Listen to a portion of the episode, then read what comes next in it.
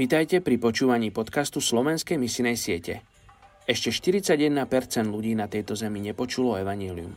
Aj dnes vám predstavím jednu z najmenej zasiahnutých etnických skupín a na záver sa spolu za ňu pomodlíme.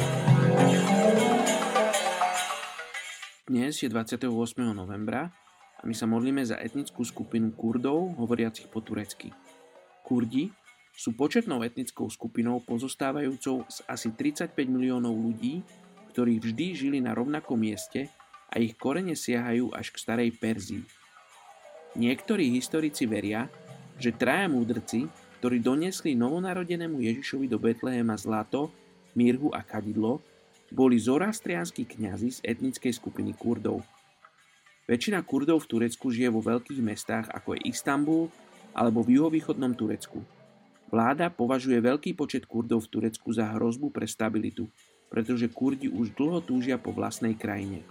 Poďte sa spolu so mňou modliť za túto 6 miliónovú etnickú skupinu Kurdov hovoriacich po turecky. Očia ženám tejto etnickej skupine Kurdov, ktorí sa asimilovali do Turecka, ktorí tam žijú, ktorí rozprávajú tureštinou očia. Ja sa modlím za ľudí, kresťanov v Turecku, aby priniesli evanielium aj tejto etnickej skupine, aby oni mohli spoznať Ježiš teba ako osobného spasiteľa, nie ako nejakého proroka, ale takisto ako Boha, ako Syna Božieho, ktorý prišiel zachrániť na túto zem každého jedného z nás. Amen. thank